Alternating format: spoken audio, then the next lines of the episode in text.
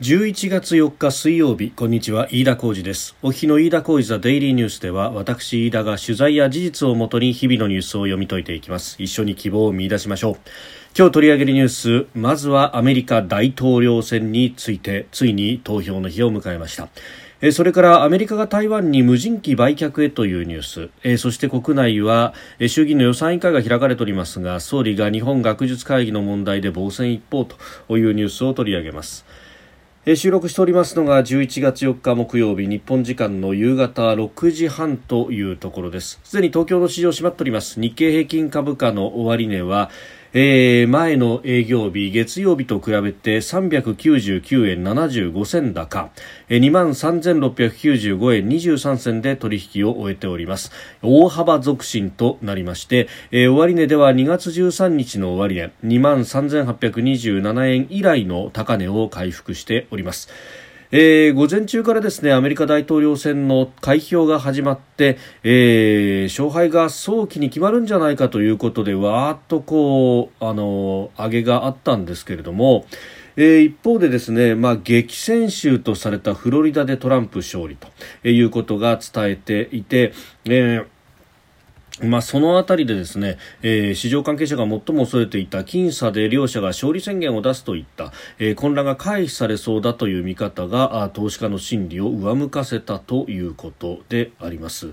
まあ、あのただ展開を見るとですねそれに近いものになったんですけれども、まあ、結局短期的なそのあの入ってきたニュースに一喜一憂するみたいな感じで、まあ、今日は上げて終わったという形になっております。さてそのアメリカ大統領選、えー、今日日本時間の今日ですね、えー、投開票が行われております。あの今のところの数字というのが、まあ、各メディアからいろいろと出ているんですけれども、まあ、いずれもですねまだ、えー、選挙人270人というこの勝利の数までは到達していないということであります。まあ、あの各社まちまちの数字が今のところは出ております。現地はすで、にですね深夜から、まあ、これから早朝に向かうというところですのですでに投開票作業が、まあ、一旦はあ閉じているというところもあります、まあ、今のところですね、まあ、バイデンさんが220から30強というところの選挙人数を獲得。一方でトランプさんも210強というところの選挙人の数を獲得していて、まあ、両者拮抗という形。そして、えー、激戦州はまだあ結果が出ていないというところも多く残ってますので、えー、これはあ結果が今持ち越しという形になっております、えー、一応今のところのですねその激戦州の、えー、結果途中経過というのを見ていくと、まあ、昨日ですねここで、えーまあ、注目の選挙区ですよというふうにお伝えしました、えー、フロリダ、テキサスそれから、えー、ペンシルベニアと、えー、あるいはアリゾナというところですがまずフロリダとテキサスは、えー、トランプさんが取ったということで、まあ、ここは取らないと即座にゲームオーバーになってしまうということが言われてましたんでまずはトランプさん、えー足場を固めてというところでありました、えー、またあの激戦州で、えー、行きますとオハイオ、えー、ここはあの選挙人の数も18と、まあ、非常に多いところですがここはトランプさんが取ったということ、えー、であります。またあの昨日ちょっと注目ですとお伝えしたアリゾナですけれどもあの各メディアはバイデンさんが取ったというふうに、えー、言っております。ただあのトランプさんはですね、えー、深夜に行われた会見というかスピーチの中でこのアリゾナについては、えー、まだ開票が全部終わったわけじゃないと。でその終わってない開票の中には、えー、共和党の地盤であるところの軍というのが、えー、強固な地盤の軍というのが丸々残っているから、えー、まだこれで、決まったわけじゃないと。いうふうに、まあ、言っておりました。まあ、今ですね、大体8割方83%という数字が出てますが、開票ができているという状態で、まあ、この先、まあ、82、3%まで出ていますが、えー、どうなるのか。まあ、えー、これ、あのすでにバイデンさんが制したというふうに報じているところもあれがあればまだ揺れてるよというふうに報じているところもありますので、えー、ここはまあ明日以降の開票の結果を待ちたいと思います。えー、また最大のえスイングステートと言われているペンシルベニア、えー、ここはですね、まあ、最初のうちはあの都市部の開票が進んでいたので、えー、バイデンさんが、まあ、かなりリードというようなことが伝えられていたんですけれども、えー、今のところ74.5%の開票率が出てきましたが、えーまあ、あ6割から7割票が空いたというふうに出てきましたが、えー、トランプさんがあ10ポイント近くリードをしているという状況になっています。ただですねね、まあ、ペンシルベニアもそうなんですけれども、あのーこの辺りまだあの結果が出ていない州というのはペンシルベニア、ミシガンあるいはウィスコンシンと、まあ、いずれも五大湖周辺の、まあ、ラストベルトというふうにも呼ばれる中西部の、えー、州ですけれどもあの期日前投票のカウントというものを、まあ、当日の投票の、まあ後にやるという方式を取っていたあるいは並行してやるという方式を取っていたところが多くで、あのー、そのですね期日前投票のえー、票分けをカウントをですね今夜はこれ以上しないというふうに、えー、もう発表していましたんで発表していますんで、えー、実情まああの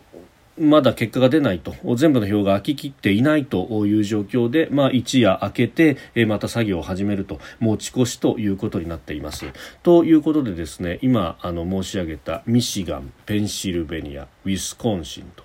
えー、この辺はですねいずれもあのまあ、10前後。ウィスコンシン10選挙人の数10、えー、ミシガンが16、えー、それからペンシルベニア20と、まあ、ここがどっちに転ぶかっていうのでかなりいい奇数を占うというところ。いずれもですね今のところの開票状況では、えー、トランプさんがリードをしていると、まあ、少佐ながらというところもありますがリードをしているということです。ただしこの期日前投票が、まあ、あの報道されている通りであれば、えー、バイデンさんの方が多いとされているのでこれが相てきた時に、まあ、どうなってくるのかがまだわからないと、えー、同じことはですねノースカロライナであるとかジョージアでも言えるということです。ノースカロライナは、えー、選挙人の数が15、えー、それからジョージアが16と、えー、いうふうになっておりますんで、まあ、この辺がどっちに転ぶか。今のところはいずれの州もトランプさんがリードしているということになっておりますが、えーどこまで、えー、郵便投票の票が空いてくるのかというところです。で、トランプさんは、あのー、先ほど、現地夜にですね、えー、演説を行いました。で、その中で、えー、我々は勝ったというふうに、えーアピールをしております。我々はこの選挙に勝とうとしており率直に言えば勝ったというふうに演説をしています。で一部の州で投票日、まあ、11月3日の後にですね到着した郵便投票についても受け付けるとしていることについて、えこれを阻止する考えを示しました、え我々は最高裁に行くだろうというふうにも話しているということであります。あの3日の投票日を過ぎても決心有効だったりとかあるいは場合によってはですね金曜まで受け付けけますみたいな州もあるということで、まあ、そういったことは不正だと、まあ、これあの州ごとに規定があって、まあ、それに沿ってやっているということだそうなんですが、えー、トランプさんはこれは不正だというふうに主張しているということです。まあ、あの勝利宣言とこれを取っていいのかというようなところであります。えー、一方であのバイデンさんも演説をしまして、まあ、こちらは基本的には、えー、結果が出るまで見守ろうというようなことを言っていたということですただ彼も勝利の軌道にいるんだと、えー、いうことに、えー、言っていますんで、えー、さらに結果についても楽観視しているというふうに支持者には語っております。まああの接戦州今のところトランプさん優勢なところが多くってこれがそのまんまトランプさんでいけばトランプ勝利ということになりますが、まあバイデンさんは、えーおののの選挙区の、まあ、事前投票の行方というものにかけているということですんで、まあ、これがどこまで、えー、時間がかかるのかというのが読めないというところです。で、まあ、一方でですね、えー、まあ、街頭での抗議活動というのはかなり激しくなってきているということ深夜も抗議デモが続いているというようなことが出てきておりますし、えー、まあ、あのこの訴訟合戦ということになると最悪越年もということ、まあ、いずれにせよですね、あのまあ例えばあのバイデンさんが圧勝するであるとか、えー、トランプさんがもうこの当日の投票の段階で、えー、かなりの州で勝利を収めるというようなことがあれば、えー、混乱が長引くことはないけれどもそうでなければこれ長引くぞっていうのが前々から言われてました。で接戦が予想されてもいた、まあ、今のところは予想通り接戦でそして結果は出ずという形になると、まあ、これが明日以降、まあ、日本時間のですね今夜から明日の朝にかけてでどこまで、えー、票の開きが進んで、えー、どちらが、えー、選挙人の数を270以上まで、えー、獲得ができるのかというところ、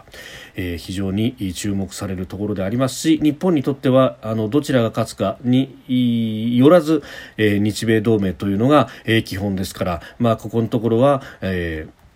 しっかりと関係を築いていきたいということだろうと思います、えー、菅総理大臣も今日の衆院予算委員会の答弁の中で、えー、日米同盟は日本外交の基本だと、えー、その下で次の大統領としっかり付き合っていきたいと表明をしました。まあこれトランプさんがですね、まあ半ば俺たちは勝ったんだということを言っている。ここで、えー、電話をかけて、えー、祝福をするのかどうかというのは非常にこう難しいところですが、まあ外務省は、えー、この後覆る可能性もあるということでリスクが高いというふうに慎重姿勢を示しているということであります。まあ、あの、この先どういう結果が出るのかによりますがそして菅さんが総理大臣として電話をするというのはなかなかリスクがあると、まあ、この辺でですね、えー、前の総理大臣の安倍さんがどういう動きを水面下で見せるのかっていうのが、えー、ちょっと注目なのかもしれません。あるいはすでに役割分担ということも、えー、しているのかもしれないし、まあ、その辺は分かりませんけれども、えー、いずれにせよ、まあ、あのオフィシャルな部分ではなかなか祝意の表明等々は難しいとされておりますがでは水面下ではどういう動きをするのかというのも注目であります。さあそしてまあこのね混乱に乗じて東アジア情勢がどう動くのかアメリカが動けないという中でその覇権に対して例えば中国であるとかロシアであるとか北朝鮮であるとかが、えー、どういった動きを見せるのかというのがまあ、非常に注目をされているところでもありますし、まあ、日本はじめ、えー、自由で開かれたインド太平洋というものを標榜する各国にとっては、えー、その動きというのに、まあ、神経を尖らせざるを得ないというところですが、えー、それは、まあ、アメリカの国務省も一緒だということで、えー、国務省は3日台湾に対するアメリカ製の無人機4機の売却を承認したと発表しました。えー、関連機器を含めて売却価格はおよそ6億ドル。日本円に直して627億円相当だということです、まあ、台湾への武器売却武器供与というのはかなりさまざまな面で、えー、戦闘機であったりとかあるいは、えー、トマホークハープーンと呼ばれる、えー、巡航ミサイルであったりとかさまざまやってますが今回はですね、えー、無人攻撃機の MQ9B と、いうものを売却をするということです。えー、MQ9B、えー、MQ9 というものがリーパーというですね、えー無人機。で、まあ、あの長い航続距離と高い監視能力。それからあのミサイルをこれ乗せることができますんで攻撃もかなりできると。もともとはですねプレデターと呼ばれるえ、えー、無人機だったものが機体が大型化されて性能も向上したというものであります。で、えー、さらにその派生系で MQ9B、えー、スカイガーディアンと呼ばれるものですが、まあ、これを売却をするんだということになっています。で、この、あの、スカイガーディアン、あるいは、え、海洋監視向けにはシーガーディアンという名前だったりもしますけれども、これですね、実は日本もあの実証実験で、えー、飛ばしております。あの先日ですね、10月の15日に、えー、八戸でですね、えー、海上保安庁向けの飛行実証をこの、えー、MQ9B シーガーディアンで、えー、開始をしたということであります。これはあのドローンだとかの、まあ、あ見本市というもの実はあの日本でもですねいろんなところで、えー、やっていて私もあの何度か、まあ、コロナの前ですけれども、えー、取材をしたことがありましたでまさにこのシーガーディアンを、えー、作っているところ、えー、ジェネラルアトミクスエアロノーティカルシステムという GASI という会社、まあ、ここもですねあのブースを出していて私もこのまさに、えー、シーガーディアンについていろいろと説明を受けたことがあるんですがこれあの2018年に長崎の沖合でも、まあ、これ壱岐とかですねあの辺で、まあ、あの離島で、えー、試験をしたという実績もあるというものであります。でもともとですね海洋の表面を探査するレーダーだとかあるいは、えー、光学赤外線の HD ビデオカメラなどが、えー、装備されているということで、まあ、あの目標物を自動で追尾していくことであるとか、ええー、海上の監視というところでかなり活躍をしますよということを言っていましたで、まあ、こういったですねあのカメラだとかレーダーだとかというものを、まあ、ポットの形にして、まあ、ある意味あの容易に脱着可能な形にしていますと。で、えー、さらにその先があってでこのポットの部分に、えー、例えばあの空対地あるいは空対艦のミサイルなどを装着すればあ一気に戦闘にも使うことができると、まあ、実際にですね、えー、これを配備している、えー、軍と各国の空軍というものは、まあ、アメリカだけではなくて、えー、イギリスであったりフランスであったり、えー、オランダスペインとイタリアインドモロッコというようなところも採用をしているということであります。まあ、これですからあのその時にまあいろんな提案の仕方というのの可能性を聞いたんですが、まあ、あの平時はあ防災向けということで、えー、カメラやレーダーを装着した形で、えー、何かあった時にも、まあ、これ悪天候であってもあの人が乗らないので、えーまあリスクなく飛ぶことはできると、まあ、いうことでもあると。いうことなので、まあ、それをですね、えー、海洋監視であるとかあるいは災害防災の時の情報収集などに、えー、使うと。で、えー、一応有事の場合にはそれを付け替える形にすれば、まあ、あの理論上は、えー、実戦配備にも使えるぞと。いうことがあ言われておりました、まあ、あの今回台湾への売却というのはまさにですねこの実戦配備というところまで、えー、見越したものということになりますけれども、えー、日本もですねこれあの同じものを使っていれば連携等々もできるというようなことにもなると。でしかも、まあ、あの平時の際は、えー、これを防災など安全に使うこともできるというようなあことであります、まあ、そういったところもですね今後、まあ、これだけ、まあ、防災という面でも、えー、検討していかなければいけないないのかなと思います。一方で、国会は衆議院予算委員会今日は野党各党の質問というものを、総理が答弁すると総理はじめ、閣僚全員が出席しての基本的質疑が行われました、まあ、日本学術会議の問題というのをですねガンガン突っ込まれるという感じになって、まあ、総理は防戦一方という感じになりましたで、えーこれあの会員候補6人の任命を拒否したということで、まあ、それが学問の自由の侵害だというところまでですね、まあ、戦線を拡大するような形でもうあれあの手この手で、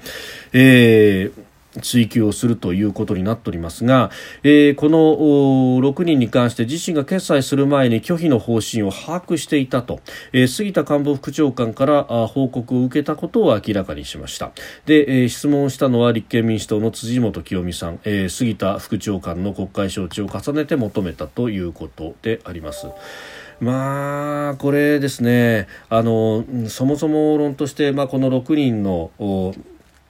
えー、任命を拒否したというところについて、まあ、最初承知してないというところから始まってそして、えー、理由はお答えできないというような、えー、答弁に終始していた。で、えー、今回ちょっと譲るような形になったと。もともとこの木で鼻をくくったようなですね答弁ラインというのが果たして持つのかというのは、まあ、政府の中からも一部懸念があったところなんですけれども、まあ、これ、あのー、結局官邸あるいは政府側としてはこの日本学術会議改革に持っていきたいと。で実際に学者さんの中にもこの学術会議だってこのままで、えー、いいとは到底思えないとあまりに党派的すぎると、えー、一部、まあ、あの共産党というようなことも言われますけれども、えー左派系のイデオロギーが非常に強くなってしまっていて、まあ、このままあの学術会議という名前でやって果たしていいのかと。でそれがかえって学者さんたちの研究を一部その軍事目的の研究はダメだというような曖昧なところで縛るということで、え、学問の自由をかえって、え、侵害しているような部分だってあるじゃないかと。自助努力で、え、変えていかないとこれ国民の理解も得られないというのは中からも声として上がっているということがあって、まあ、その辺も含めてですねあの明らかにすればあの議論が、えー、活性化するんですが、まあ、そうではなくても門前払いのような形を続けていたので結局あのそこで紛糾を重ねるということでいたずらにこの問題で時間を食うということになってしまいました、まああのね、安全保障面などなどあるいは大統領選の行方によって、えー、日本の安全保障のスタンス等々これ議論しなきゃいけないことはいっぱいあるはずなんですけれども結局そこが日本学術会議ばっかりになってしまっていると。でそれを、えー、後投資するような一部のメディアの論調というものもあったりなんかして、えー、非常に不毛な国会になってしまっているという感じがいたします。このままだといけないんですけれども、まあ、あの野党はそうは言っても、えー、変わることはないというところで。ええー、アジェンダセッティングを主導権を持って総理の側もやっていかないとこのまま突っ張るだけっていうことになると、えー、日もさちもいかなくなってしまうんじゃないかということを一番危惧いたします。飯田浩司ザデイリーニュース月曜から金曜までの夕方から夜にかけてポッドキャストで配信していきます。番組ニュースに関してのご意見感想飯田 TDN アットマーク Gmail.com までお送りください。飯田浩司ザデイリーニュース。また明日もぜひお聞きください。以上飯田浩司でした。